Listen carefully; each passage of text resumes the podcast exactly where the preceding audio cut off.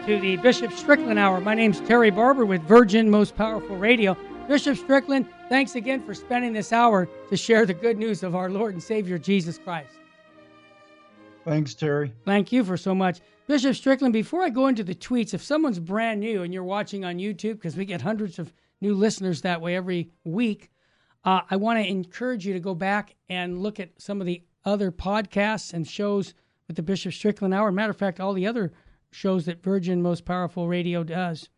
But today, before I get into just to set the stage, Bishop Strickland's tweets and then get right into the catechism about Scripture, I wanted to send something to you that I'm going to suggest that you tweet from Bishop Fulton J. Sheen. And it's it seems like it was 70 years ago he wrote this. And again, we've been here before, Bishop Strickland. The man was prophetic. He had such insights to what was going on in the culture way back then. Here's what he said about socialism.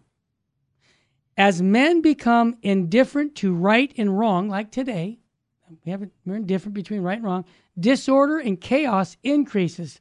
Well, we see that. And the state steps in to organize the chaos by force. Dictatorships arise in such fashion. Such is the essence of socialism, the compulsory organization of chaos.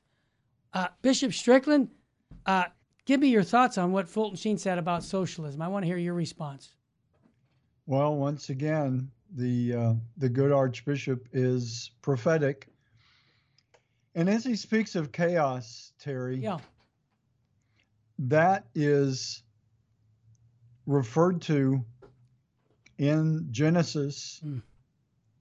before God brought order to creation, mm-hmm. there was chaos. Yeah. And to me, that's what we really have to underscore is God, that we are created by God. We as human beings are created in the image and likeness of God. Chaos ensues when we leave God out of the picture. And not just leave God out, but we replace the true God, the one true God, Father, Son, and Holy Spirit, with ourselves. And the chaos really is getting quite serious. Mm-hmm. Um, it's, you know, we've all heard the image or the idea of the the the fish just gradually yeah boiling heating up the water until it boils yeah, one degree at a time it seems like from what we're seeing, things are about to boil over. I agree. Um, and where that comes from, and you know, I'm not a prophet as Archbishop Sheen was, but um, we don't have to be prophets to just, as the scriptures say, look at the look at the signs of the times, look at the world around you, and when we ignore God, ignore sin, ignore objective truth, all the things that we see happening um, chaos ensues, and that if you could send me that quote, I'd love to tweet it yeah, because it it need, it's something we all need to reflect on because you could go turn on the news and these sad shootings that within a few days two in different cities yeah. um, and you know whatever the cause it's loss of precious human life and violence. Amen. And it's chaos. And people point at this and point at that. I think we just need to point at a lack of respect for life and a lack of respect for the reality that life comes from God. Amen. We can't just dispose of it.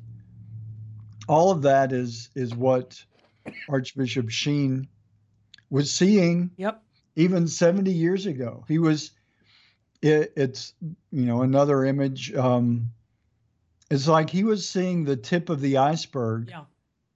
just beginning, even before we were born. I mean, neither of us are 70 years old. We're not that old. No. um, I might look. But Archbishop Sheen could see it coming. Yeah. And now we're, the iceberg is emerging so that it's we have to be blind not to see it. Yeah. But many people have been blinded. And like we were talking about before we started this afternoon, that um, people are assuming a lot yeah. that isn't the truth. Yeah. A few years ago, there was a movie, All Dogs Go to Heaven. Oh, right. the dogs may, but um, dogs are not created in the image and likeness of God. I love dogs. Sure. But they are creatures that do not have the call of eternal life that we have. Amen. Um, maybe all dogs go to heaven, but not all people do. Yeah. God invites us all. He wants us all to embrace the life that He's given us, that He's won for us through His Son. But it's up to me, it's up to you, it's yeah. up to using our free will to choose God's will. And if we don't do that, we don't just get an automatic ticket to heaven. And really, Terry, um, I would emphasize that it's not all about the afterlife. I mean, in the early church, the church went through sorting virtually everything out that we believe as Christians, as Catholics. Yep. Who is Jesus? Who were we? What's this life about? And early on, you can read that there were sects within Christianity that said, you know, well, we might have just, well, ended here. We've all got to just hurry up and get to heaven. That isn't God's will. And when we short change God's will for our own will, then that is not the path to heaven. We, the church, learned that no, this life isn't something to escape from and to just leave behind. It's something to transform on our path to heaven.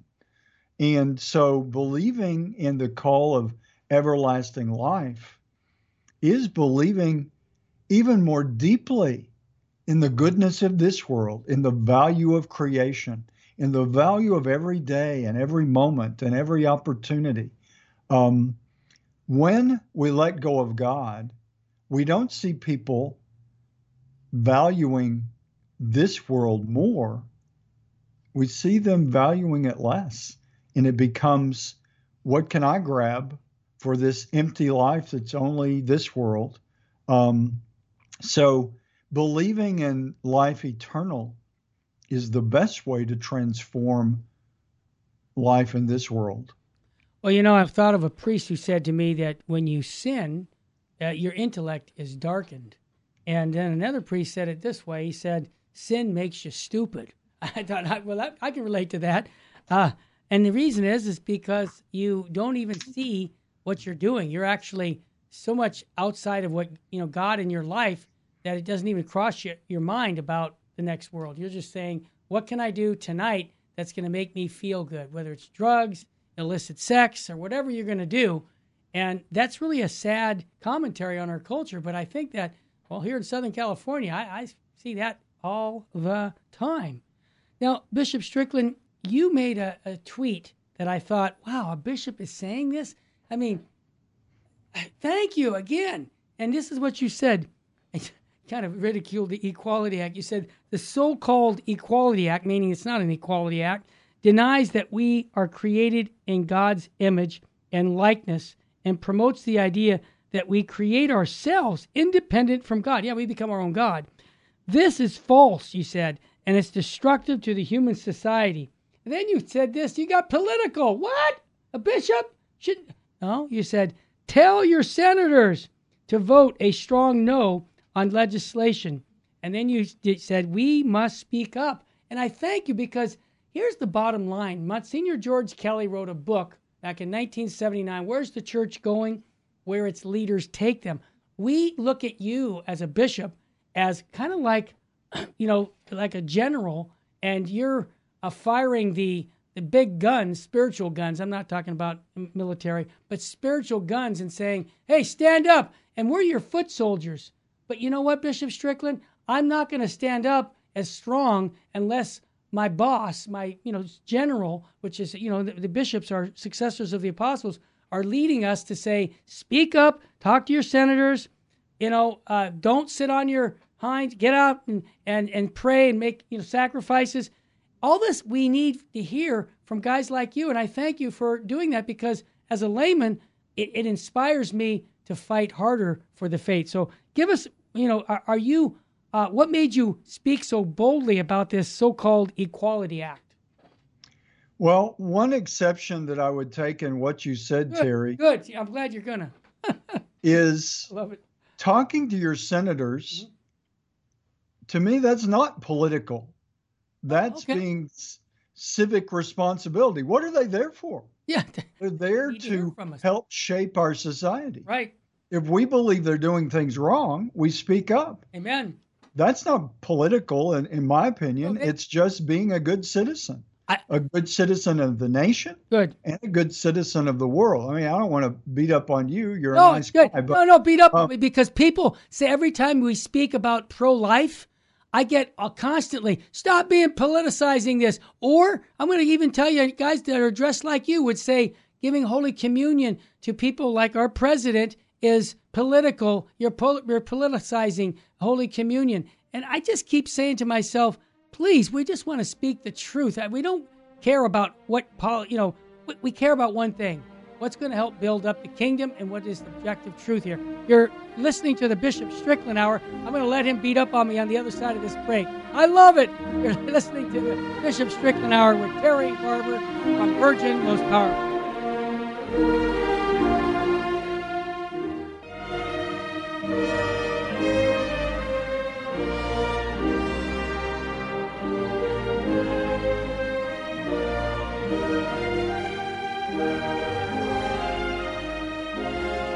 Welcome back to the Bishop Strickland Hour. My name's Terry Barber with Virgin Most Powerful Radio. I love it when the bishop says, Terry, I take issue with you. And I, I wish he'd do more of that because I, I, I need some correction.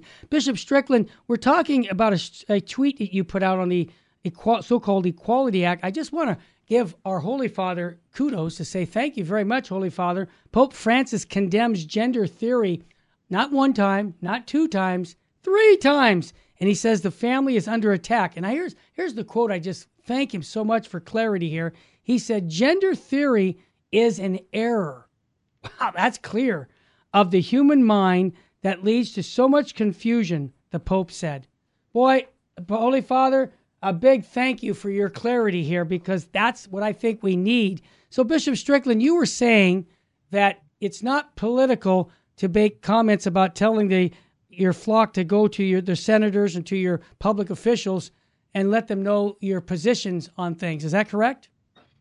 That's correct. And um, you know, as I beat up on you, I yeah, beat up on myself too because we all get pulled into using language. Yeah. The way people use it when very often when people hear truth that they don't want to hear, they say, "Oh, you're getting political." I don't think um, that's just the catchphrase yeah. for our time. Yeah. But it's not calling your senator. He's already been elected. He's an elect. He or she is an elected official. Yep. And it's their job to represent what their constituents want enacted as law and how the society needs to run. So it's our job to let them know. Amen. What we believe, what we want through, yes, the political process of electing them, mm-hmm. but then through hopefully just doing their best and our best to live and promote the truth. Yeah. And thank goodness for Pope Francis mm-hmm. once again repeating. Uh, I, I love it that hmm. that gender theory is an error. Yeah, that's clear. It is false, mm-hmm. and it is deeply destructive. Amen. To human society and to the individual human person. Once again, it goes back to God created us in his image and likeness, yep. male and female, he created us. And we need to, that's one basic area. We talk about bowing to God's will. God created us male or female. Yeah. And we should bow to that. And if there's confusion, if there there um, feelings that are are conflicted, sure, we need to to love those people, to Yeah. support them, to help them work through it. But the answer is how did God make you? Yep. And there are only two choices, male and female. And so it it really the gender theory is some of what develops once we dismiss God. Yeah. And so then nobody made us. We just popped out of nowhere. And then, well, we don't have an image or likeness that guides us. We just create ourselves. Yeah. So it's it's a progression of error that we're seeing take over society. And that's what the Equality Act is about codifying Yeah. error Amen. Into our laws. Laws should never be in conflict with the basic natural laws that God has used to guide creation. And gender theory is in conflict with natural law, Of course. much less it it it, it hopefully will stay in conflict with our um, legislated law, but in a democracy, if the majority is in error, then uh, we talk about Archbishop Sheen all the time, and that reminds me of a, a basic statement he made that when the majority is wrong, it doesn't change the truth. That's right. And and a lot of times the majority today is wrong. They're in error. We can vote in things that are simply not the truth. And therefore it's not going to be sustaining and it's not going to help people flourish if it's contrary to objective truth. Thank you, Bishop Strickland. Thank you. Because if, in fact, this Equality Act gets through, the effect not only on the Catholic Church, but all of our brothers and sisters of Christian denominations are going to be in violation of the law when they proclaim revealed truth of the gospel. And, you know, I hope that doesn't happen, but I know what side of the fence I'm going to be on when, you know, that happens. I'm not going to uh, stop preaching the gospel because a government says you can't do it because the church has been there before. Matter of fact, it's there in China right now. They're closing churches. They're persecuting guys who speak up on the faith. And, um, you know, we might have that persecution here. Well, you know, um, life is short, eternity is forever. All I can say to our listeners is this ask for the grace to be faithful to the end. And we can look at our big brothers and sisters, we call them the saints. Man, they've done it. They've been there, done that, as they say today. So I don't, I'm not fretting over it. If, if God allows this to happen, then we have to deal with it and stick to our guns, liter- not, not figuratively, stick to our guns, meaning we got to stick to our principles of our Catholic faith. Stick to the truth. The truth of the gospel. Amen. Bishop Strickland, sh- shifting gears, we want to talk about our big brothers and sisters. On St. Patrick's feast day, you uh, tweeted that St. Patrick evangelized Ireland. Yes, he certainly did. And St. Cyril of Jerusalem uh, fought Arianism, uh, and St. Joseph guarded the Son of God and his mother Mary. And then you said something about like an intercessory. You said, May these men of faith from centuries in the past inspire men and women today to be strong always. Now, what are you asking them to be strong in? To seek God's holy will. We must fight evil, he said. With what? Not with guns. We must fight evil with God's love. Those are our marching papers, man. That's our marching orders right there, Bishop Strickland. Us Yep. about, and, and let me just throw one more thing in before you answer that. Tomorrow on the Terry and Jesse show on Virgin Most Powerful, Father Charles Murr, great theologian from San Francisco, good friends of Father Fessio, he is going to do the second part of what does the fourth century and the 21st century have in common in regards to Holy Mother the Church. And the first one was a home run, and the second one's going to be a home run. So I want to put a plug in for that. So getting back to your quote, your your tweet about Saint Patrick and what you're asking us to do, Bishop Strickland, tell us again what why is Saint Patrick such a key player for us today? Well, what I mentioned in that tweet, we just happen to have three wonderful saints, Yeah. two very well known, St. Cyril of Jerusalem, yeah. less well known, but each of them lived in a, a world torn by sin and falsehood. Um, and they, they fight, face those challenges. Mm-hmm.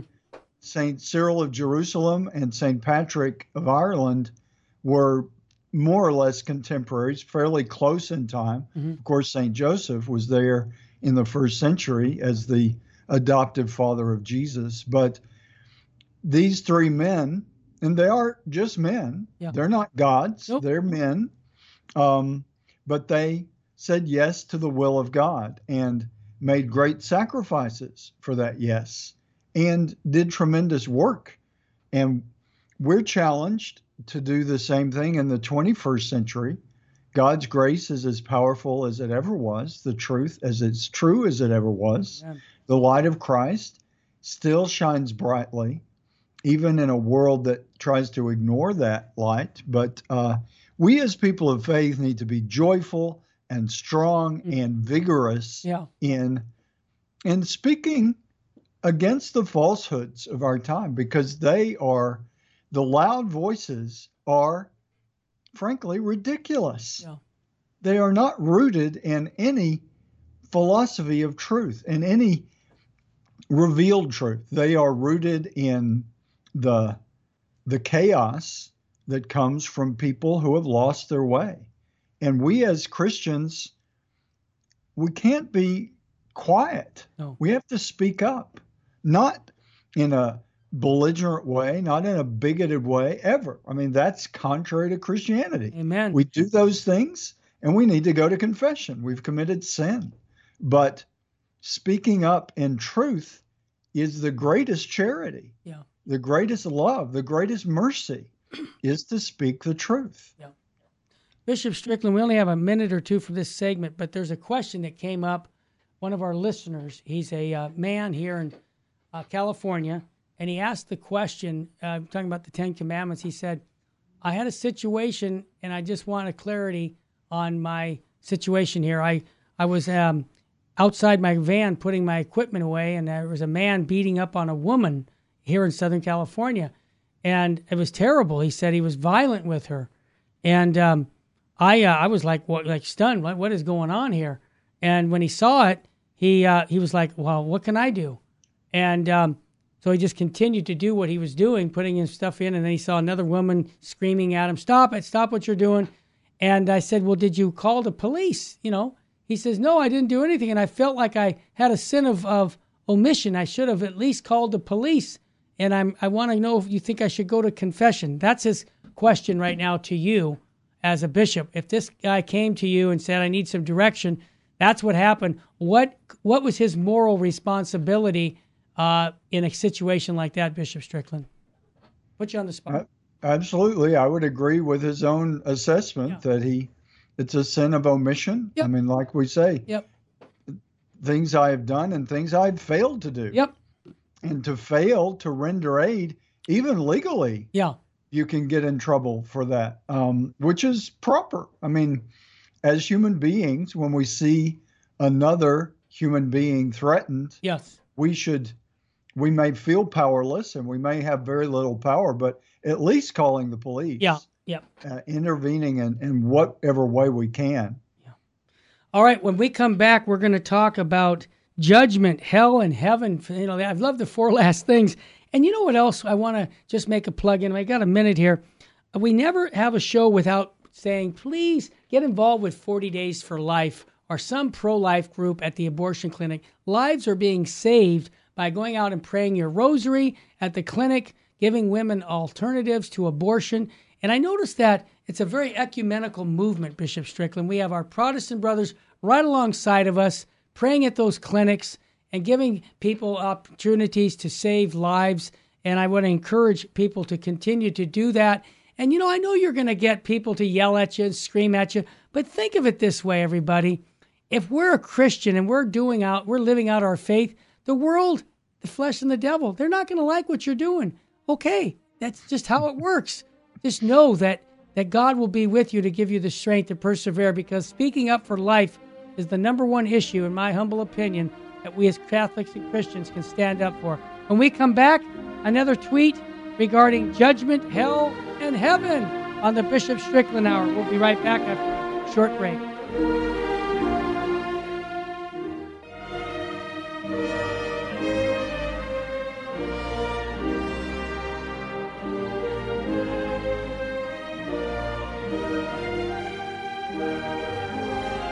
Welcome back to the Bishop Strickland Hour. I'm going to talk about a tweet that Bishop Strickland tweeted, but before I do that, I want to tell a quick story because stories really make it clear.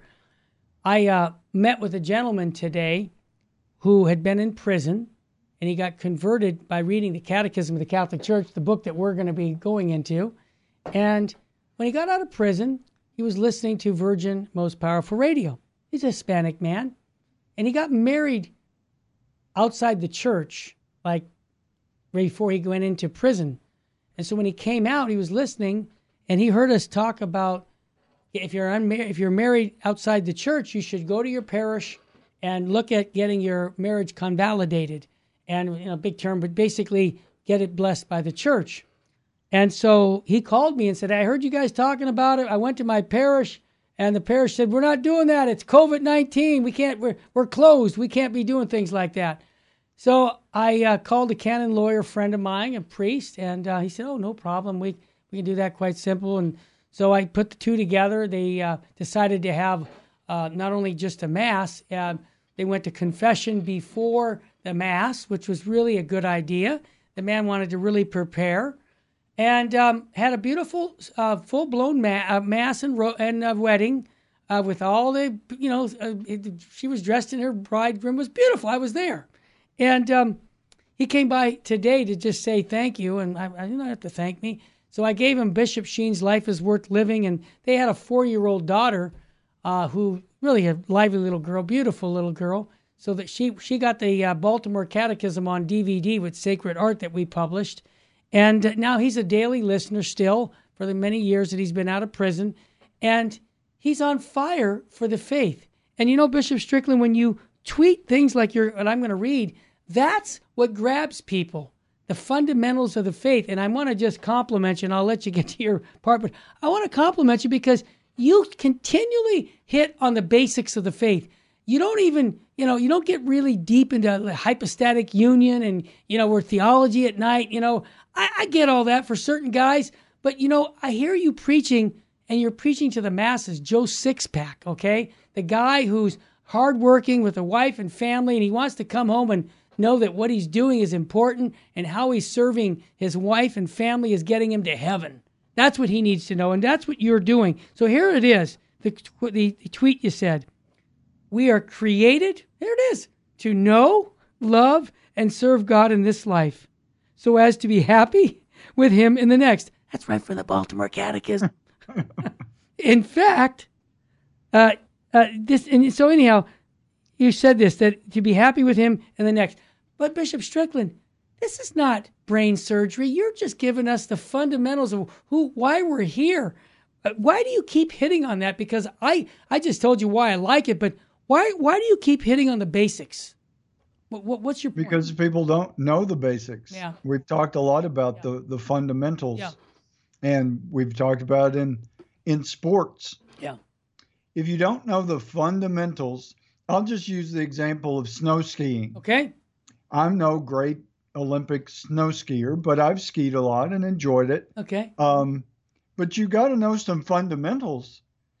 I, uh, as a young guy in, in college, Yeah. went and I was smart enough because the people I went with advised me the first time I went skiing, Yeah. they said take at least a half day lesson Yeah. to learn the fundamentals Makes sense. and it'll make it much easier. Yeah. You'll enjoy it more.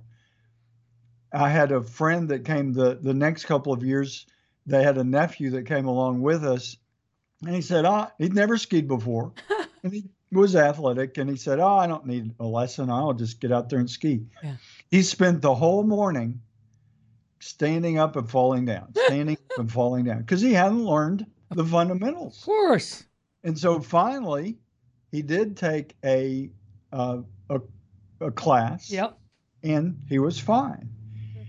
We have missed the class in the fundamentals of faith and truth for the human family. Yeah, we have. Um, as a church and as a society. Yeah. Certainly, we bemoan the, the, the, the reality that the church hasn't catechized well, but our nation, our, our world has not taught a couple of generations Yeah.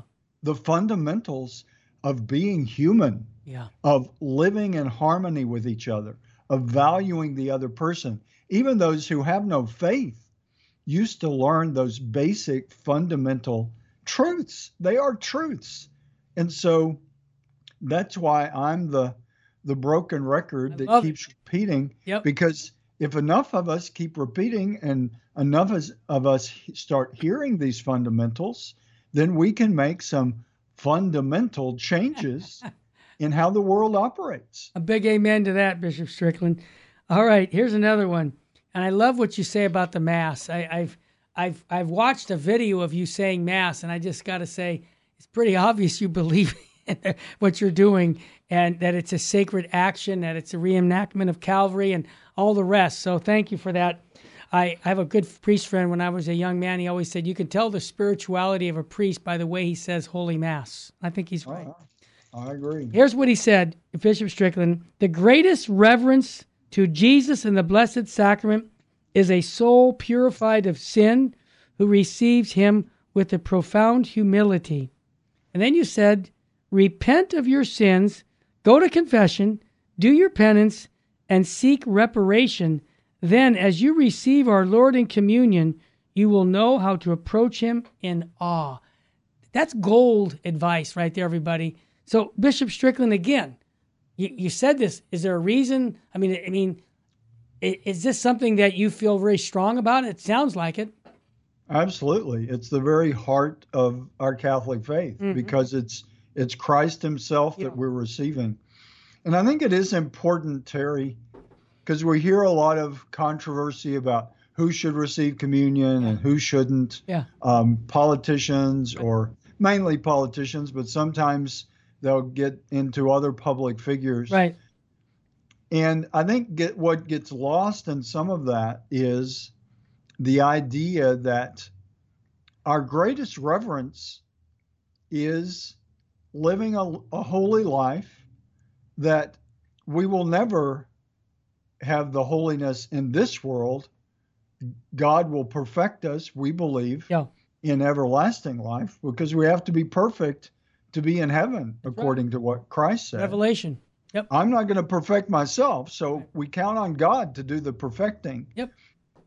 But we are obligated to grow in holiness, to turn from sin, and then that's the greatest reverence. If we are approaching the Holy of Holies, Yes.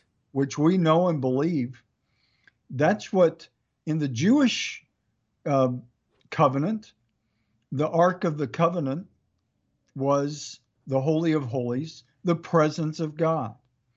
A tabernacle in our Catholic churches is the Holy of Holies, and the contents of that tabernacle come to us at the altar at every Mass when bread and wine become the body and blood of the Son of God. So the greatest reverence, absolutely. Mhm. And that's what I tried to say Yes. in that tweet. Yeah. The greatest reverence is where our heart is. Amen. Do we believe? Are we seeking to turn from sin and grow in holiness? And then, if if that is where our heart is, then, like you said about how I celebrate the Mass, Yes. I I want it to be as reverent and full of awe as I can possibly do, as just a sinful man that's that's very imperfect, Yep. like all of us. Yep. But if our heart is in the right place, I really believe this, and I think it's something that we really all need to pray about Yeah. and focus on. hmm Then, how we actually receive, whether in the hand or on the tongue, Mhm. we're going to receive reverently. Right. We're going to receive with awe and with a great awareness of what we're doing and who we're encountering. So, certainly, it's important to receive the consecrated host with great reverence. Yes. We need to pray about how is the most reverent way that I can receive the body of Christ. Mm-hmm. But backing up from that, the greater reverence, I believe, is having a heart that is ready to receive him. Right. We I often mention the what we say at mass. Lord, I am not worthy that you should enter under my roof. And we aren't worthy, but we have the obligation to constantly seek to grow in that worthiness.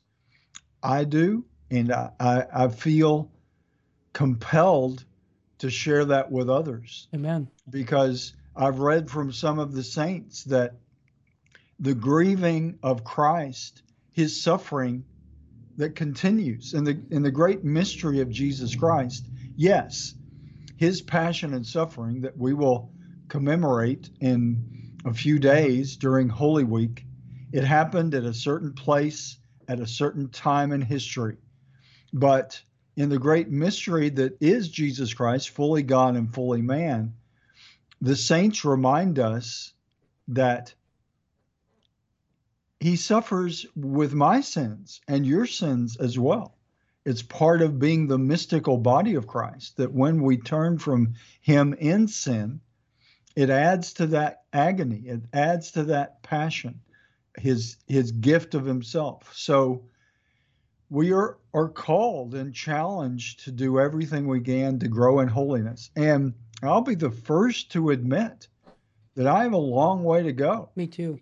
Um, you know, sometimes people, good, pious people in the church, will will say, "Oh, Bishop, you're the holy man. Pray for me." I am called to be holy. Amen. We Every are. baptized person is called to be holy, but it it makes me squirm a little to be called the holy man. I should be, Yeah. but I'm not comfortable with that because I know that I'm a sinner and I need to repent, repent, repent, and seek that holiness, and that really allows us to flourish in God's love. Well said. I just want to remind some advice that was given to me about Mass. Go to this Mass this weekend as it was your last Mass on your in your life, and I'll tell you what, you'll really be able to focus much more on that. We'll be back with the Catechism of the Catholic Church on the Bishop Strickland Hour.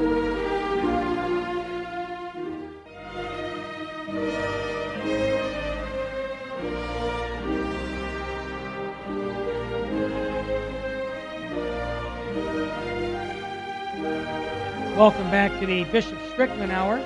We just finished the section on tweets and comments about the culture. Now we're going to shift into the Catechism of the Catholic Church. And a couple people have taken up taken up me, my offer about free catechisms. So I'll say it one more time. If you don't have a catechism and you'd like one, call me at 877 526 2151. I'll shoot one off to you. And uh, what we're doing right now is we're in a section on what the Catholic Church teaches about sacred scripture.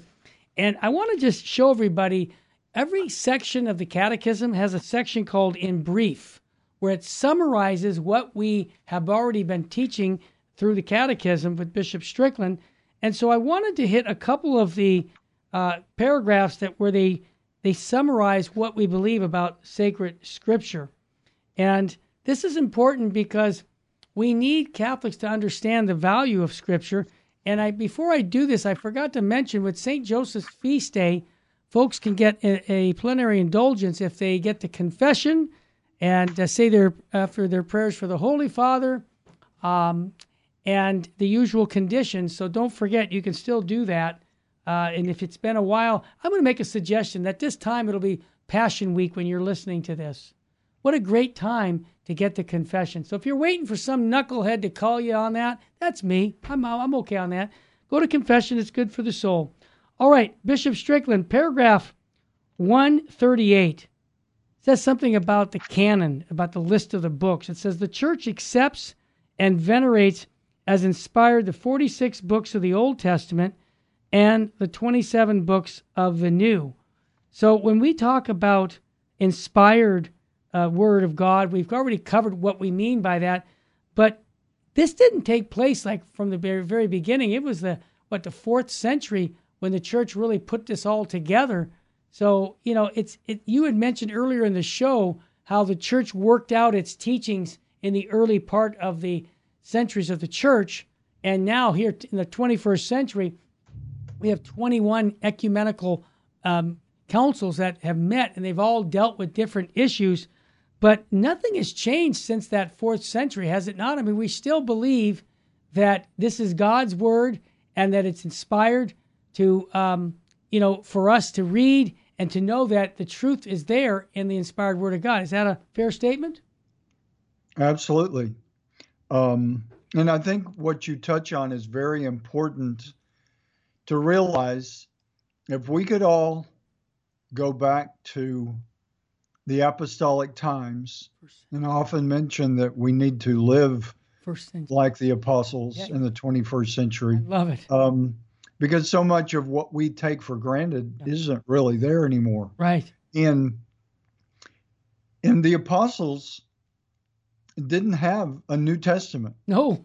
None of them had what we call the New Testament. They had the Old Testament. They did have that, and they knew it well. They most of them were um, from the Jewish, the Hebrew community. Mm-hmm. Um, so the church had the writings from the prophets, the Old Testament, Genesis, uh, the Pentateuch, all the mm-hmm. the books of the Old Testament, as it says, 46 books.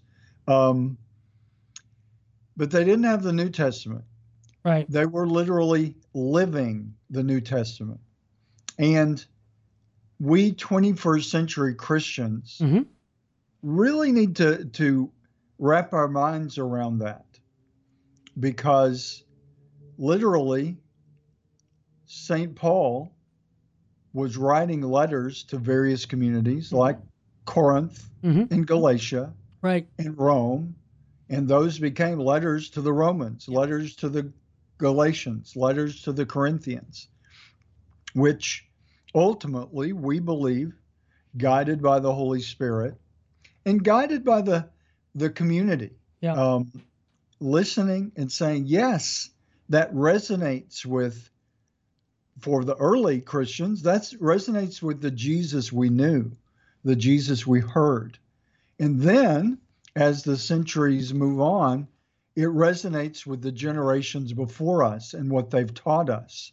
They did a much better job, thankfully, of catechizing than we have because the people knew, the Christians knew their faith and they they were close enough to Christ even though after, you know, a generation they hadn't actually seen him. Yeah and didn't even know someone that had seen him, but they knew his truth.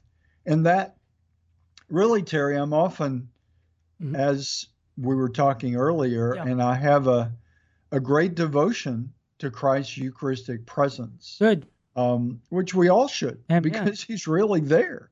The same Jesus that we hear proclaimed in the gospel is there present with us in the Eucharist. And the the early fathers and the saints of the church have beautiful reflections on how that all works together. Yeah. Um, as we celebrated St. Joseph, I spoke about that in, in I had three masses that day. Wow. A, a wonderful privilege.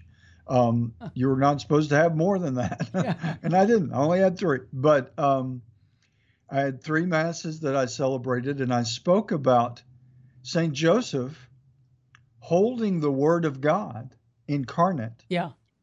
And very likely, he would have also held the Word of God in the form of maybe the scroll of Isaiah. Yeah. We have Jesus reading from the scroll of Isaiah. And as a good Jewish father, it's very possible that St. Joseph may have shown Jesus as a boy may have been the first one to show him the scroll of Isaiah or the scroll of other writings and mm-hmm. prophets and writings of the Old Testament. So, what was beautiful to me it was the reflection on the Word of God. Jesus Christ is the Word incarnate. As St. John's Gospel says beautifully, in the beginning was the Word, and that is Jesus Christ, the Son of God, coming forth from the Father in the life of the Spirit, the great mystery of Jesus Christ. And um, so, the Word of God, for us as Catholics, we should embrace the Word of God with the reverence. Yeah. And some of the saints talk about that, Yeah. that every word of Scripture should be held in our minds and hearts with the reverence that hopefully we receive the incarnate body of Christ in the form of consecrated bread. So it, it's a great, and to me, it's one of the great images of St. Joseph to remind ourselves that he was a man steeped in the Word of God as a faithful member of the, the Hebrew family of the house of David, and he held the Word of God Yeah. as a tiny infant, as a little boy. hmm I mean, imagine. Um, I remember as a kid, I used to like to ride on my father's shoulders. Me too. You know, Oh yeah. how a kid rides on their their father's shoulders, and imagine Jesus riding on Joseph's shoulders as that. they go off to the market or go to check one of Joseph's carpentry um, jobs. That's what we need to do is to make all of them much more real because it's not just it's not making them real, it's us waking up to the reality Yeah. that they were flesh and blood human beings living in a place and time and in the great mystery of Jesus Christ as Joseph was maybe holding Jesus on his shoulders like any little boy and his dad that he's also holding the eternal word of God. I mean, it's just Profound. mind blowing Oh, if you really think about it. Absolutely. We only have a couple minutes, but I want to just mention uh, 139. The four Gospels occupy a central place, and Jesus Christ is their center. And Bishop Strickland, maybe this isn't good, but I've been doing this for years. During Holy Week, I don't just read the Passion. You know, we read it during church, but I tell myself because I want to get familiar with the Gospels, with the four Gospels. Each year, I'll try and read, and it doesn't take that long to read in the Gospel of Matthew or Mark or Luke or John, but one of the Gospels, and then I rotate for that Holy Week because I want to not just meditate on the Passion, but the whole picture, the life and death of Christ, the whole nine yards. And um, that's something that a priest gave me as advice, and I, I find it very fruitful. So I want to recommend that to our listeners. Uh, does that make sense to you to have the like make a little commitment during Holy Week to read the entire one of the four Gospels? Absolutely. To know the whole story. Yeah. Um, Yeah. John would be a favorite because Oh yeah, he really embraces from the beginning, Yeah. you know, when right. word was part of the creation and then becomes incarnate. Um, but all the gospels yeah. tell the story of Jesus Christ. Wow. Now, Bishop Strickland, uh, we're at a time now for this hour, but I want to encourage everyone also during Holy Week, you might even pick up your catechism. And I'll tell you why the, the fruit is. We, we talk about the, the, the fundamentals of the faith, and the catechism is just that. And St. John Paul II, in the beginning of the catechism, says this is a sure norm. So I, I just want to encourage all of us to be what I call high information Catholics. And I don't talk about high information about investments. I mean, many of us have PhDs. I don't. I have a PhD in common sense, and it ain't that common. But I want to encourage you to take the time to take this catechism with your Bible and look things up and study it because you might be an expert in whatever profession you're in, and that's good.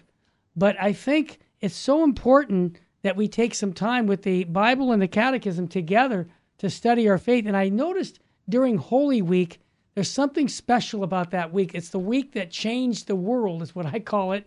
And uh, this is a great time to study your faith during that week and really, you know, ask Jesus Christ for more faith. That's what I would suggest. Bishop Strickland, can you give us your your priestly, but Bishop uh, re, your blessing for the listeners that uh, they that God will bless their families and that they'll be faithful in their state in life Sure. The Lord be with you. and with your spirit. Almighty God, we ask your blessing for all the work of this radio program and all the programs that are part of this network. And we ask your blessing for all who listen for a little while or listen to a lot, that they may be drawn closer to your love and life through your Son and the power of your Spirit. And may the Blessed Virgin Mary, mm. who said yes to the Word, always intercede for us. In the name of the Father, and of the Son, and of the Holy Spirit. Amen. Thank you very much, Bishop Strickland. For those who are brand new, don't forget the podcasts have all the other shows of Bishop Strickland, including other shows on Virgin Most Powerful Radio, apologetic shows, spiritual warfare shows. Just go to virginmostpowerfulradio.org or give us a call at 877 526 2151. May God richly bless you. And until next week, God love you and your family. And this is signing off for Virgin Most Powerful Radio. Bishop Strickland Hour. God love you.